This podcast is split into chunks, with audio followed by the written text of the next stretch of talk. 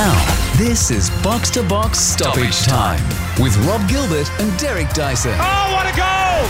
for Chemist Warehouse Great savings every day. and Hoyt's Herbs and Spices. Changing the mood of food. Absolutely fantastic! Hello and welcome to Box to Box Stoppage Time. You're with Rob Gilbert, Derek Dyson, and our wingman Willem van Denderen to pick through the eyes of the week's best games, the teams, the moments, and the hot topics. Now, Derek, there was plenty of good football around the world in all of the competitions, local and uh, continental, that we watched. Um, but you've set the scene with a very juicy rundown. Let's start with what must have been a very hard choice for you with the, the game of the week. Yeah, Rob, it was a hard choice, um, but it was Liverpool versus Manchester City. Sounds so predictable. I, you know, I, I do want to try and bring diversity as much as we can, but you don't think anyone could take their eyes off this performance. Uh, it wasn't a high-scoring game, but it was a pulsating encounter. The uh, the atmosphere was electric at Anfield. The twelfth man was mentioned a lot after the game as they carried Liverpool to that one 0 victory. You had two coaches going absolutely bonkers on the side of the pitch at various moments. Um, it's everything you wanted, Rob, in a top light, top flight Premier League game, and I'm sure you were happy too. I, loved it. It was one of those ones where you, you, you look. I didn't watch it live. I, got up very early on, on Monday morning, and I watched uh, highlight packages, and in fact, uh, watched a fair bit of, uh, of the Arsenal Leeds match as well. So I'd sort of set the scene for myself before I started watching this game. So you know, by this stage, it's about sort of five thirty as I'm, I'm starting to watch it, and uh, you know, fortunately, you know, we'll talk about uh, Optus uh, um, a little later, but um, the uh, the game started off as as a uh, a game of brinksmanship, a couple of uh, master swordsmen uh, taking on each other, sort of uh, sort of probing and looking for weaknesses. But but gradually throughout the course of that first half, it just it just built up to an incredible crescendo. And uh, and when uh, when that goal was chalked off, and Pep Guardiola, as you said, went absolutely bananas, it was all on from there. The the entire game from from that point, uh,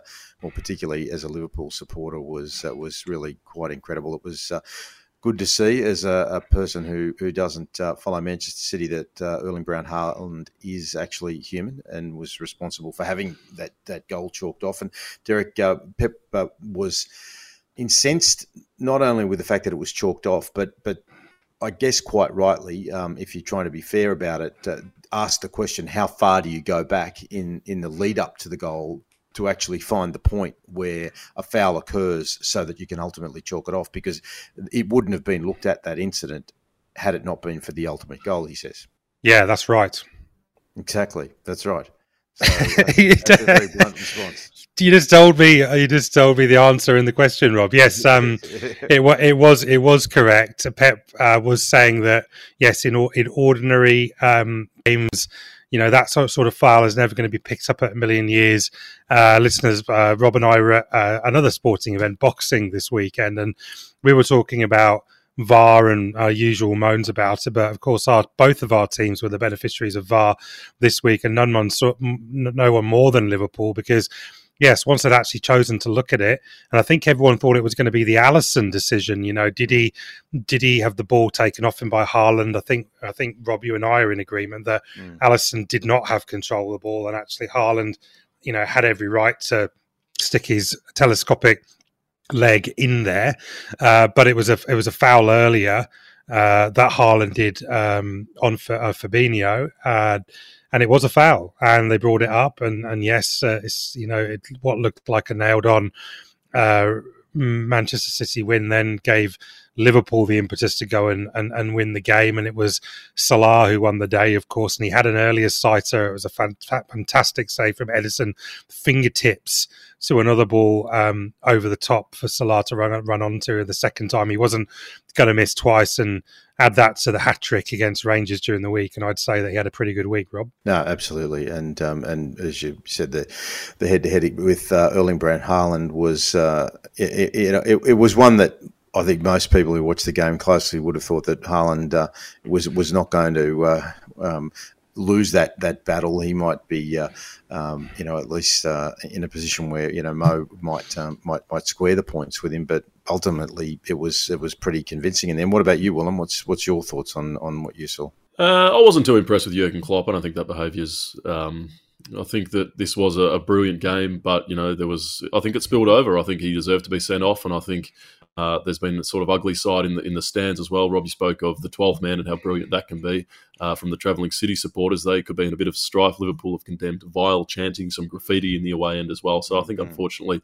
sometimes these events can get so big and so tense that uh, people uh, get carried away and behave uh, in such a way. Also, thinking as well, Derek, has Klopp done himself any favours? Because during the week, he was my hot topic with his comments on state owned clubs, uh, City, Newcastle, PSG. They can do what they want. They have no ceiling and we just can't compete. And then he's gone out there and beaten them. Yeah, well, it was a, it was a much needed win for Klopp that obviously lost uh, to Arsenal the week before. And certainly we're not necessarily one of the direct petro dollar clubs, albeit we've had Emirates as our sponsor and we've benefited from them for some time. But did feel like he was reaching for, for some excuses, but he had to shuffle his pack again. I think he made six changes for the game. The commentary said that that was the most that he'd ever made to a starting Premier League lineup, and uh, had to have James Milner, who's been much maligned uh, this season, filling in at right back. Actually, did a, a really, really good job. Gomez moved into the centre to partner Van Dijk, and uh, the goalkeeper. You know, we haven't mentioned Alisson yet, and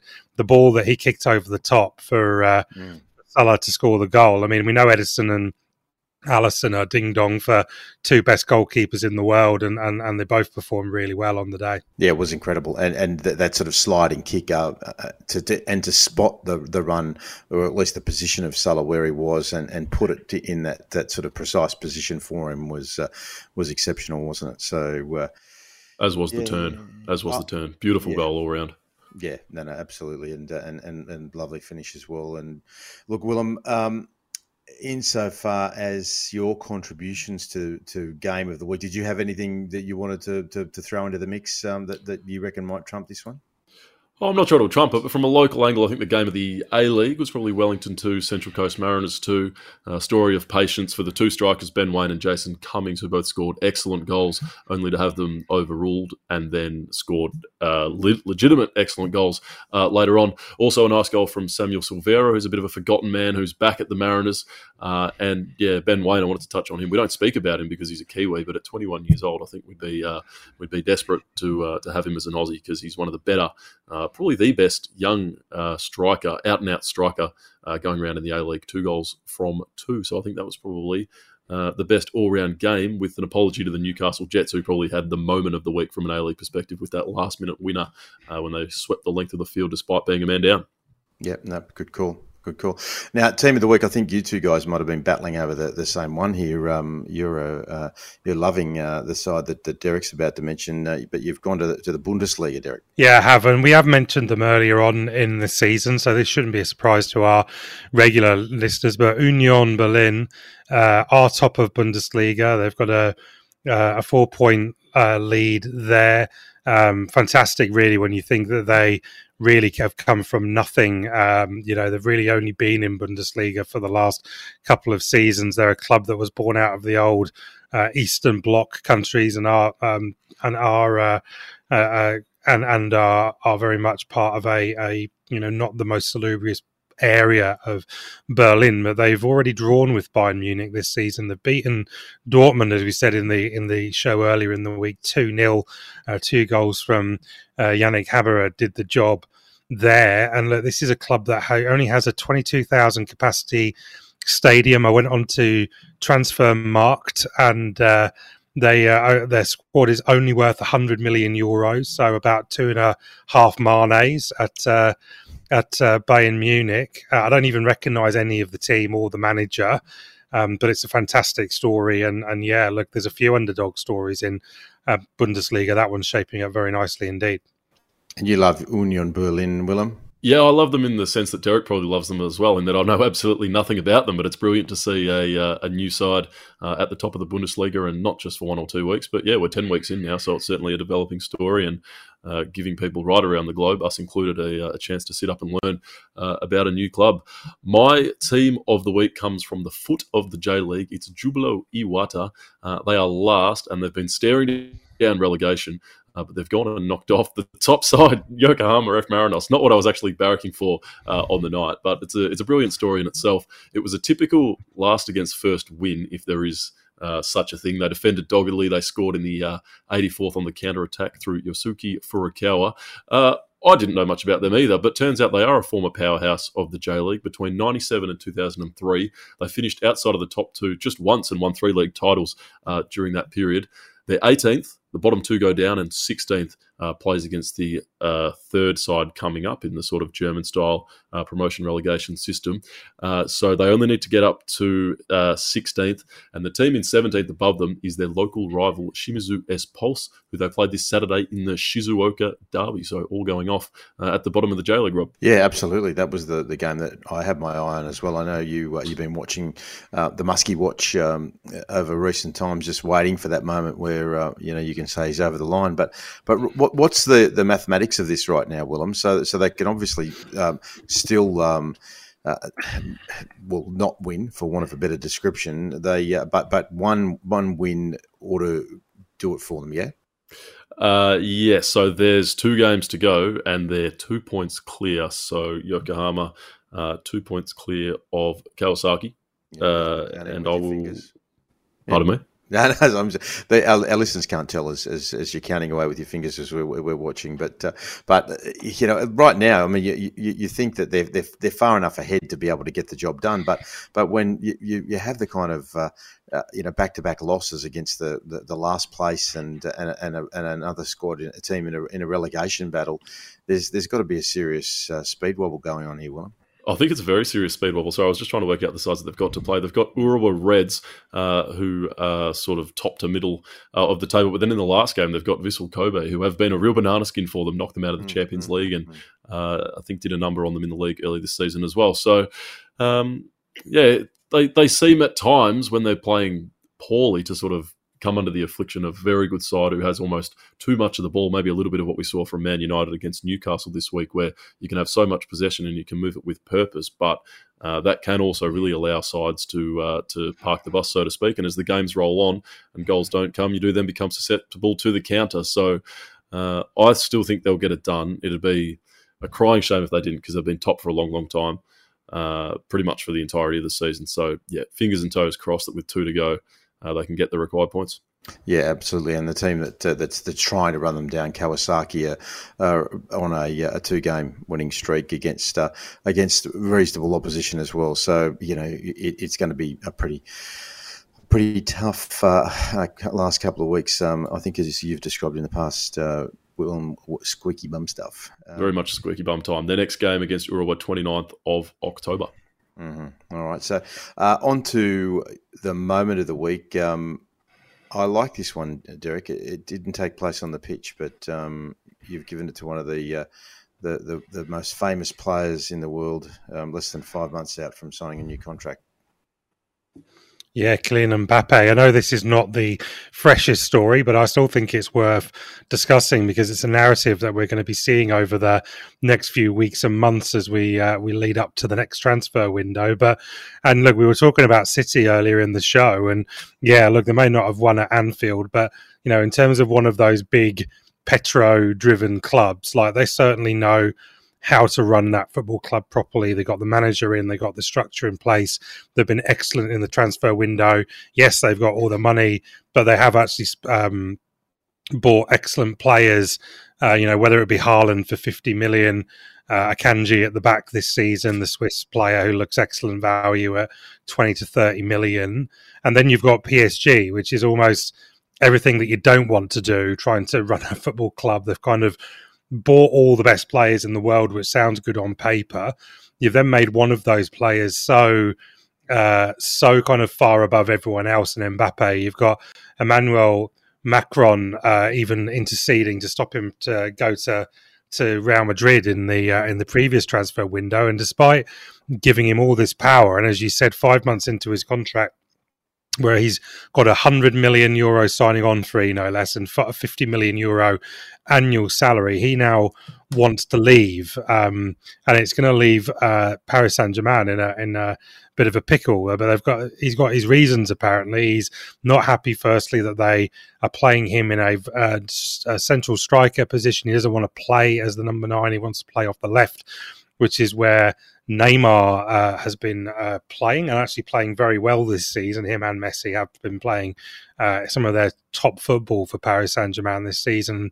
He thinks um, that they should have bought a more of a natural number nine, which makes me think, Rob, that he is potentially a fan of this show because he must hear me and Edge banging on about Olivier Giroud every week. That you know that must have been got, gotten through to uh, to Kylian, and he realizes that that is what he needs at City. He needs a you know striker in his mid thirties to go up and just be the pivot at the uh, the top of the uh, top of the attacking lineup there. So um, I don't feel a lot of sympathy for uh, for for Kylian in this situation. He appears to be in a golden diamond encrusted cage at the moment. But the talk is that he is unhappy already. And as I was saying to you earlier, um, Rob, maybe he has to have a word with himself because he is the you know the director of football almost at the club. So maybe he has to give himself a good talking to and find out what's going on since you've, now self-declared as um, as an advisor to him via this podcast, which he obviously listens to, I'm going to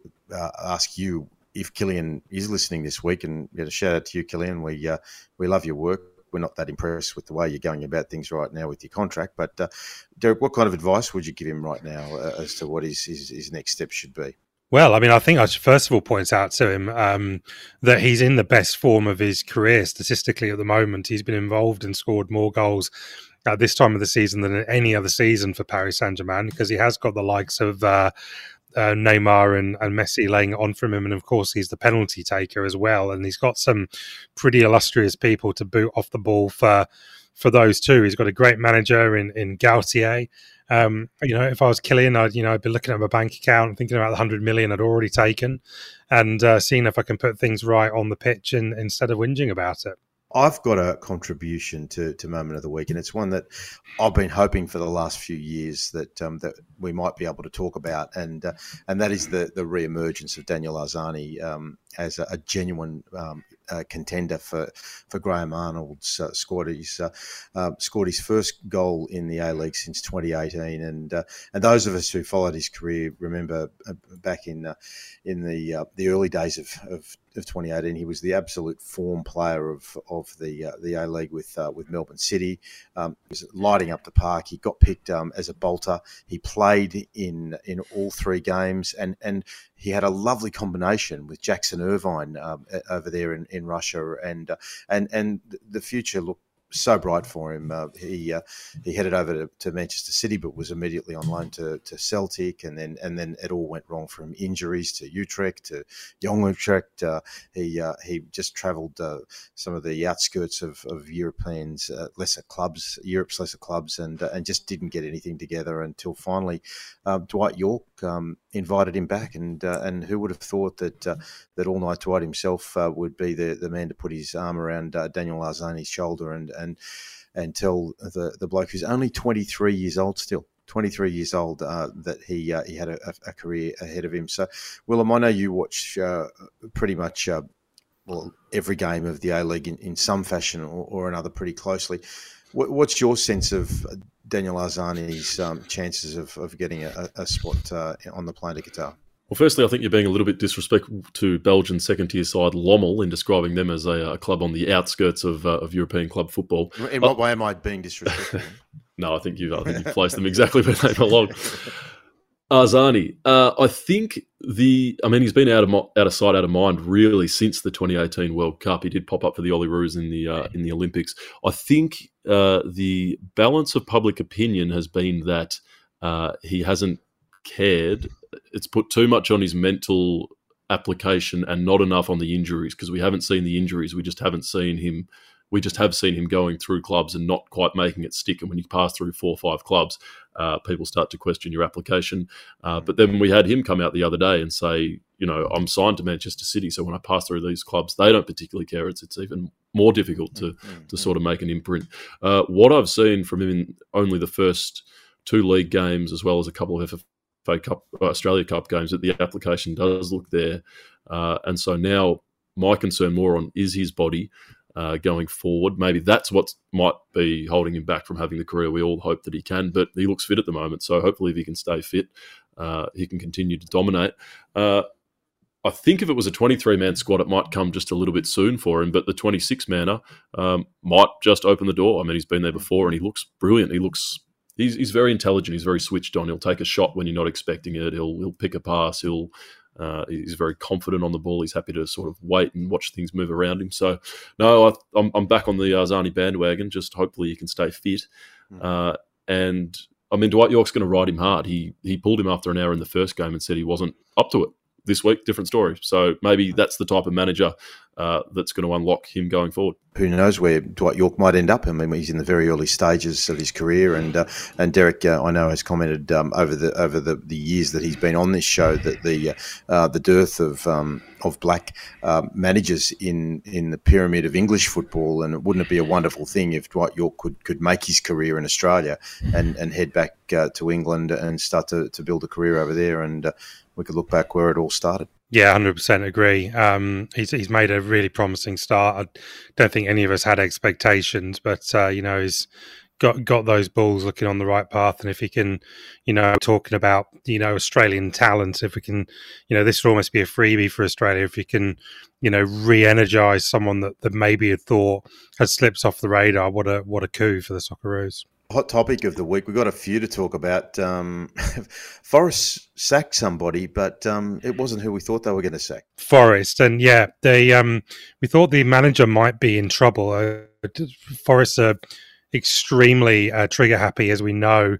Um, when it comes to sacking their manager, they have some incredible record uh, uh in terms of dispensing with uh, dispensing with managers. So it wouldn't even if it had been uh, unfair on the gaffer there, it probably wouldn't have been a surprise if Steve Cooper had gone. But instead, the head of recruitment, who is uh, George Syrianos, and the head of scouting, Andy Scott, um, have departed after a rev- review of uh, the summer's transfer business. Um, by the new sporting director Filippo Giraldi and, and the uh, owner uh, Marakis, Marinakis, who, who's our trigger happy friend, and it's probably the reason for this was the fact that they signed 22 players since winning the uh, championship playoff final, um, but they're um, they're uh, second from bottom with five points from from nine games. Um, and uh, yeah, we know that they had to replace a lot of that squad. That wasn't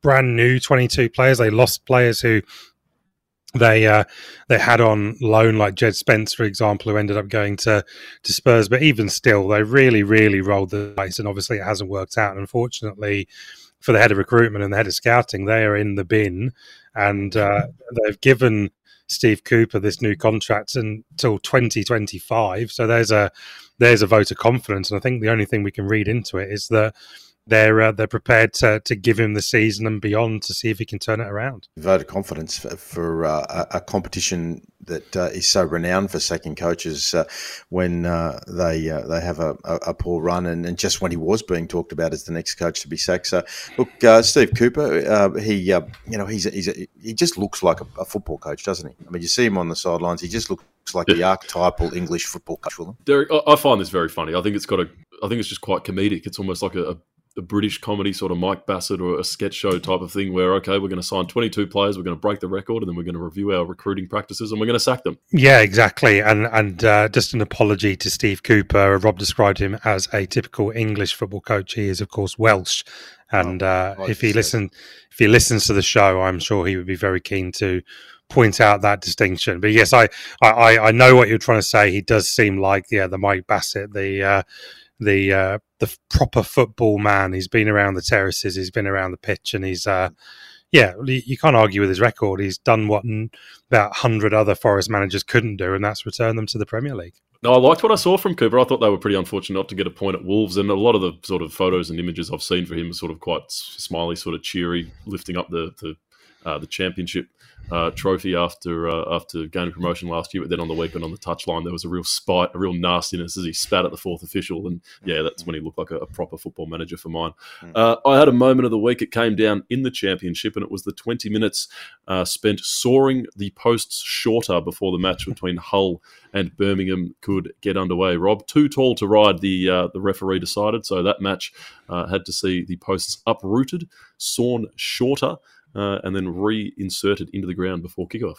We've got a, a topic that we've all got a strong feeling on, and that is streaming, and in particular, the mob that's in the bullseye this week is Optus. Yeah, I, I, was I was wanting blood this morning. That's for sure, Rob. When I was up and I was wanting my my football highlights and 25, 25 um, uh, you know, it was been quite a long time since the games had actually a lot of the games had actually been finished and mm. paying twenty five dollars a month and that I log in and I can't watch any of the you know most of the games that have been played the night before very very scant availability um, managed to eventually get the 25 minute version of the Liverpool Man City game and then then had to face up um, a KFC advert then the tab advert and then another advert at half time. And I'm just there looking at myself going, you can't even get me the the highlights in at the right time. When I do watch the highlights, like I don't know if you guys have the same thing, but the stream can go very pixelated, and it mm-hmm. looks like you're watching it in uh, watching it in the in in the 1970s. And so if they can't if they can't get that right, and then for the majority of people that aren't necessarily going to stay up and watch every game, they want to catch up the highlights, and they, they can't get that, those up on time. I'm really, really starting to question the value of the 25 bucks a month. It's, it is, you know, mo- it is in some cases three times more than I would pay for any other streaming service. I've got to have another three of them uh, on top of this anyway to, to watch uh, all football in Australia. And I, and I just think, you know, you, you know, I'm someone that works in the industry and I'm just looking at it now going, if you really, if you really need to be putting the adverts in, you probably pay too much for this, guys, because you obviously don't think you can recoup your uh, your investment just by uh, by the subscriptions, and you're having to torture us with adverts as well. I thought the whole point was we were paying to to avoid those adverts. So yeah, it's creeping in, and I'm not impressed. And uh, yeah, I could be my finger could be hovering over the delete button, Rob. I've still got a fair degree of patience with Optus because, by comparison, Paramount is just appalling and hasn't been any better in the second season. We were promised so much, and if you want to watch uh, a game, uh, Derek, there's no option to start it as live if you're maybe 20 minutes late in cooking your dinner. You have to wait two, three hours after the game's concluded for them to upload mm. it. And mm. even then, there's no mini match option. But agreed with Optus, that is unbelievably cheeky that you now have to watch two or three ads when you're already mm. paying the full subscription. Uh, and you mentioned there that maybe they've paid too much for the rights. They've continued to expand their uh, their offering. So now you can get all of the La Liga. Uh, the the J League's a nice little bonus that I don't necessarily pay for, but like to have there. Uh, but it does get to a point where no one can consume you know five or six leagues. So to you know go and expand the offering that much and then put it back on, uh, yeah, especially when you yeah you're paying and then you're watching ads. Uh, it doesn't quite seem right. So Optus maybe have gone too far the other way. Yeah, absolutely. I did a quick calculation on, on Derek. You mentioned the four streaming services that you got to have. So let, us put Foxtel to one side and call it Kayo, right? So we'll give uh, the uh, the streaming services a little um, leg up there. So Kayo twenty five bucks a month. Stan with Sport twenty one bucks a month. Paramount the cheapest eight ninety nine, and you know struggling to be worth that right now. And Optus all it's worth, yeah, yeah, yeah, exactly. And Optus twenty five bucks uh, uh, for for eighty dollar investment a month for uh, the average footballer. We we didn't know how, how well we had it. I, I remember um, sort of uh, uh, gloating to to one of our English guests sometime a few years ago when Foxtel had everything and you only needed to watch one, and, and it was at a time where where the uh, the model in in in England in particular had had really diversified across multiple platforms, and now we're, we have got to be as, as bad as, as any in the world. And, and you're right. I, would watched the English games, and then I, I thought I'll, I'll, watch the 25 minute package of, of El Clasico, and, and and and at half time had to put up with an unskippable one and a half minute ad break, uh, hmm. um, uh, just uh, just to uh, uh, to um, add insult to injury. So no, no, it. Um, it is bloody frustrating, and um, and and we're the ones that pay for the privilege. So at least we've got a, a an opportunity to, to, vent a little. And um, and and Derek, I hope you uh, you know managed to, to get some of that um, you know that sort of adrenaline and testosterone that was raging through that uh, six foot three uh, body of yours at Rod Laver Arena as we were watching that uh, world title bout, which uh, was an incredible event. Well, I've gained two inches, so that's good. Not not no no no mean feat. Um, and uh, yeah, you know, imagine me when Arsenal have had a bad weekend. This is me being grumpy after we're top of the league. City have lost. The Invincibles is safe for another season, and that really was the most important uh, aspect of the City Liverpool game. I, could, I couldn't get it in before, but the fact that Arsenal's mm-hmm. invincible season is preserved for one more season, I don't have to worry about that for another twelve months. is just fantastic. And look at him smiling, grinning like a Cheshire cat. Well done, Derek. Okay, thanks, Derek. No problem. Well, um, Thank you, Derek. Careful growing two inches shorter. Uh, taller will have to saw you shorter before you can take the pitch again at the uh, Healesville futsal. you got to take a break next week. And I keep on talking about it, but Damien Taddeo, the man who presses the buttons, is going to jump off the bench and uh, and and join us for for, for uh, stoppage time next week. So enjoy your break, Derek. Thank you.